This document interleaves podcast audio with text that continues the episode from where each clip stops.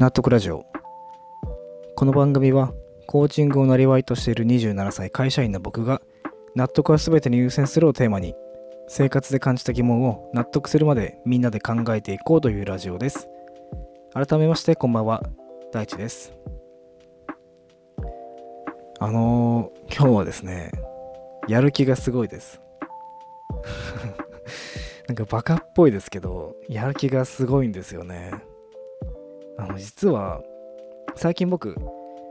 僕がこう所属させていただいてるコーチング協会があるんですけどそこのね講師をされていてあの講座とかでもお世話になったプロのコーチの方と個人的にコーチング契約させていただいたんですね。で、まあ、何をもってプロかっていうと資格ですよね。こうコーチングって国際資格あるんですけど下から ACC、PCC、MCC って3段階あってまああの ACC の段階で取得激ムズの資格ではあるんですけどその人はこう真ん中のね PCC って資格があってで最上位の MCC っていうのはもう日本でも数十名しか持ってないもう異次元みたいな資格なんですけどねあの ACC 取得を目指してる僕からしたらもう PCC も信じられないくらい茨の道の先にある資格なんですよね。でその人のコーチングを受けてみたいって思って契約させていただいたんですね。ですでに2回ほどオンラインとあと実際にねお会いしてその人のオフィスの方を行かせてもらって受けたんですね。で確かにお金は数十万円くらいお支払いしました。だけどももう全く後悔してないですね。ね。えこう形がないものに数十万円払うって、まあ、やっぱ怖いかなって思ったんですけどこう僕はこのコーチングの契約10回ほどやるんですけど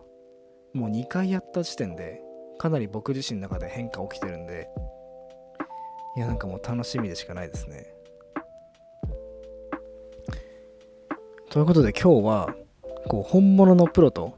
コーチングセッションをしたってことについてお話ししていきたいと思います。ここで僕がね本物を体感することによってこれからの僕のコーチングの形も変わってくると思うんですよ。それってつまり僕のクライアントさんにもいい影響がね与えられるってことなんでなんかそれを考えるともうなんか楽しいことしかないなっていうふうに 思うんですよね。なんか綺麗事みたいですけど本当にそう思ってて。こうコーチングって苦しい場面もあるんですけどやっぱり受ける身としては自分の知らなかった一面に気づけて楽しい場面の方が圧倒的に多いと思うしそれでもってコーチをする側としても今回は学びがある。いやなんかもう最高じゃないかって いうふうに思うんですよね。えー、より一層ねいいコーチになりますんで是非セッションやりましょう。ということで、えー、まさに昨日やっていただいたコーチングで僕が一番ハッとした気づき、え、それをここでシェアしたいと思います。で昨日はこう話せる範囲でなんですけど本番に弱い自分を変えたいんです。っていうテーマを僕はねお話をさせてもらったんですね。いきなり僕のネガティブな部分炸裂してるテーマではあるんですけど最後はねポジティブな気持ちになりましたんで、え、ご安心ください。僕ってこう基本的に練習とか準備って言われる場面では結構強い方なんじゃないかなって思っててこう例を挙げると部活の練習だったり消防士の時なんかはこう訓練成果披露会みたいなやつがあったんですけどそういった練習だったりそこでね結構うまく動けたりしていやさすがだな大地。本番思いが優勝だなみたいなことをありがたいことにね僕の練習の出来を見た人たちは言ってくれることが結構多くて。でも本番ではその期待されていた僕だけがやらかして負けてしまうみたいなことって今まで結構あったんですよ。あれどうした？大地調子悪いのか？みたいな。そんなことが結構子供の頃からあって。でコーチングでもやっぱりそれが出ちゃったんですよね。こうコーチ仲間とも練習ではいやいいね大地君すごいねみたいな褒められて褒められることがあってで実際僕も手応えがあっていやよかったなって思ってでじゃあいざ実際にねお金をちょっといただいてクライアントさんとセッションしてみるとなんか僕の方が気負いすぎちゃってこうねちぐはぐなコーチングしてしまったなみたいな時もあったんですよね。うん僕は本当にクライアントさんにコーチングを受けてよかったって思ってもらいたい一心でもうはちゃめちゃに準備してで挑んだんだけども逆にその気持ちのせいでなんだか空回りしてる気持ちになってああどうしようって焦った僕の気持ちが多分クライアントさんにも伝わってあっちもなんかちょっとあわあわみたいなそういうなんか悪循環になるみたいな時もあってだからそんな本番に弱い自分を変えたいんですってあの結構本気で話をしてみたんですよ。でいろいろ話し合った結果本番でうまくいった時いかなかった時のメンタルの違い、まあ、この原因をちょっと探ろうってなったんですよ。で自分でもそれはやっていたつもりだったんですけどああつもりだったんだなっって思って喋ってるうちにこれ本当に俺が喋ってんのかっていうような本音がボロボロ出てきて最終的にはあるところに着地したんですね。僕が本番でうまくいく時ってあ楽しいな。いやもうたまんねえなこれ。としか考えてない時だったんですよね。こう部活の大会で優勝した時も優勝したいとか本当に一回も考えてなくていや楽しいなもっとやりたいなって感情だけで行動してる時にこう肩の力が抜けて最高のパフォーマンスが出ていたんだなっていうふうに思い返すと出てきて逆に本番うまくいかなかった時ってこう失敗しないようにとかうまくやろうっていうこの言葉2つの言葉しか頭になかったんですよね。正直楽しいなんて1ミリも思ってなかったなってそういう時。そういう時に「あ大地やらなくてもいいよ」って言われたらすぐに「あやめます」って言って 逃げていただろうなっていう。メンタルの時には絶対に失敗していたなっていうふうに気づいたんですよね。こうコーチングで失敗した時もクライアントさんに良かったって思ってもらいたいってもう心臓バクバクでやってたからこれってやっぱ楽しいとは違うよなって気づけたっていうか逆にいいコーチングできた時ってすごくお互い肩の力抜けててでお互いに興味を示し合ってる。っていう時にクライアントさんも本音がねボロボロ出てくるっていう実体験として僕もあるんでああなんかこれって自分では意外と気づけなかったなっていうかだってこうクライアントさんのために僕は一生懸命やってたんですよ。それって本来は素晴らしい姿勢のはずですよね。だからこういった自分の信じていたものを根底からひっくり返すようなことがたくさん起きるからなんかやめらんねえなっていうか面白いなって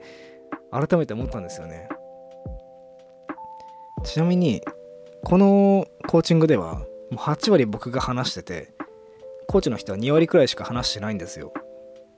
ででもこの割合ってコーチングとしては最高の割合なんですよね。うん。でこの中で特に僕何か教えてもらったわけじゃないんですけど質問とかコーチからの質問とかで僕の話を受容してくれる姿勢とかによって僕の中の答えっていうのがもうボロボロ出てきちゃってあなんかこういうコーチングが王道なんだなって受けさせていただいてなんかやる気がすごくなったんですよ。やる気がすごくなったっていうようなお話でしたね。えー、ありがとうございます。えー、今日のねあのパンチラインもそのコーチから言われた言葉言われた質問かにしたいと思いますんで是非聞いていってください。ということでコーナーの方を参りたいと思います。今日のパンチライン。このコーナーは僕が普段の生活で耳にしたまたは目に入って強烈に心が動いた言葉つまりはパンチラインをご紹介してそれについて考えていくコーナーです。今日のパンチラインはこちら。本番で失敗したとして大地君が失うものって何があるの？ですね。で なんか笑っちゃうんですけどこうコーチングセッションの中で本番に弱い本番が怖いっていう話を、まあ、全体的に僕はしていて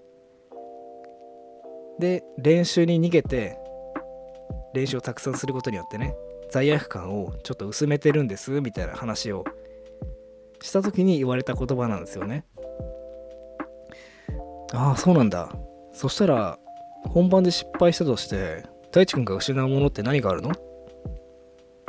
って言われた時に僕絶句しちゃってああってその後めちゃくちゃ笑っちゃったんですよね。そう言われた時にえあの何もないです。って言って2人でその後ずっと笑ってたんですけど。強いて言えばなんかプライドだけだなと思って。うん。僕はまだ独立して会社を自分で作ったわけでもないし結婚してね家庭があるわけでもないから、ね、そんなプライドだけではご飯は食べられないなと気づいてしまってからはなんかもうおかしくて しょうがなかったんですよね。ねめちゃくちゃ一人で頭で考えていてなんか答えが出ないなって思ってたんですけどなんかこの一言でなんかいろいろひっくり返っちゃったっていうかでこの言い方も全然嫌味な感じはなくて本当にただ興味があって何なのかなって思って聞いてみたみたいな感じで なんか言ってるのがさすがだなって思って